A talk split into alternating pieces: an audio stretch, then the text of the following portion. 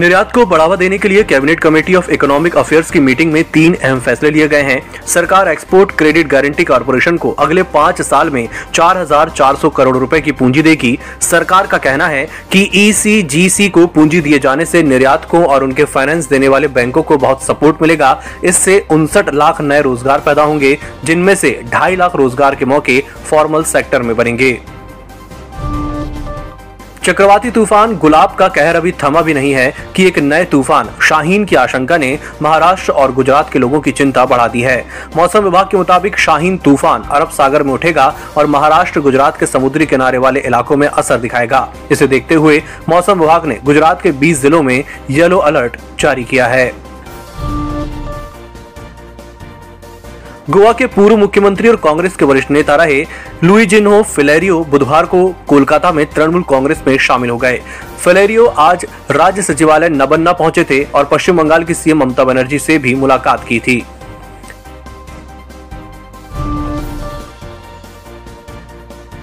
भारत के कुछ private hospitals ने रूस में बनी कोरोना वैक्सीन, स्पुतनिक वी के ऑर्डर रद्द कर दिए हैं। दरअसल, पिछले कई दिनों से देश में इस रूसी वैक्सीन की बिक्री काफ़ी कम हो गई है। ज़्यादातर लोग सरकार की ओर से मुफ़्त में मिल रही वैक्सीन ही लगा रहे हैं।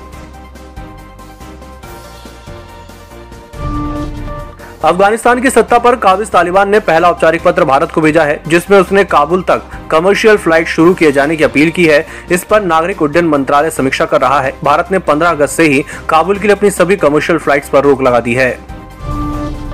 जम्मू कश्मीर के उरी से मंगलवार को गिरफ़्तार आतंकी अली बाबर ने कबूल किया है कि पाकिस्तानी सेना ने उसे ट्रेनिंग दी थी। अली बाबर ने यह भी बताया कि उसे पाकिस्तान की खूफ एजेंसी आईएसआई ने रुपए का लालच दिया था। बीस हज़ार रुपए उसे एडवांस दिए गए थे। आतंकी बाबर ने बताया कि वह हथियारों की सप्लाई करने के मकसद से भारतीय सीमा में घुसा था। साथ ही उरी जैसे हमले की साजिश रची गई थी। फियोमियो किशिदा जापान के नए प्रधानमंत्री होंगे। पूर्व विदेश मंत्री किशिदा रूलिंग पार्टी के नए नेता चुने गए हैं। किशिदा ने प्रधानमंत्री पद की रेस में देश की वैक्सीन प्रोग्राम के चीफ तारो कोनो हराया बेंगलुरु के इलेक्ट्रॉनिक सिटी के एक रेसिडेंशियल स्कूल के 60 स्टूडेंट्स कोरोना वायरस से संक्रमित हो गए हैं। इनमें से एक छात्र को तेज बुखार था, जिसकी Lady Curzon and Bowring hospital में इलाज चल रहा है। Shri Chaitanya girls residential school के बाकी स्टूडेंट्स को स्कूल परिसर में ही आइसोलेट किया गया है। आईपीओ में निवेश करने वाले निवेशकों के पास पैसा लगाने का एक और मौका आ गया है। आज से asset management company Aditya Birla Sun Life A का आईपीओ खुल गया है। निवेशक एक अक्टूबर तक निवेश के लिए बोली लगा सकेंगे। कंपनी ने इशू का प्राइस बैंड छह सौ पंचानवे रूपए से सात सौ बारह रुपए के बीच रखा है। कंपनी की इशू के ज़रिए दो हज़ार सात सौ अड़सठ करोड़ रूपए जुटाने की योजना है।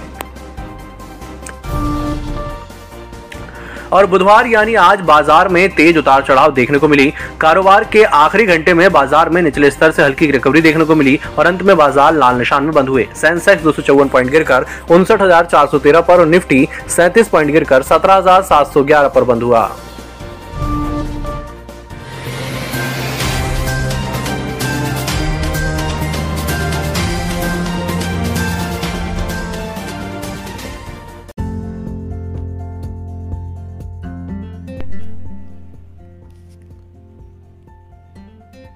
न्यूज़ ऑडियो हिंदी अब दिन भर की बड़ी खबरों के साथ आपके लिए लेकर आया है खबरें जरा हटके।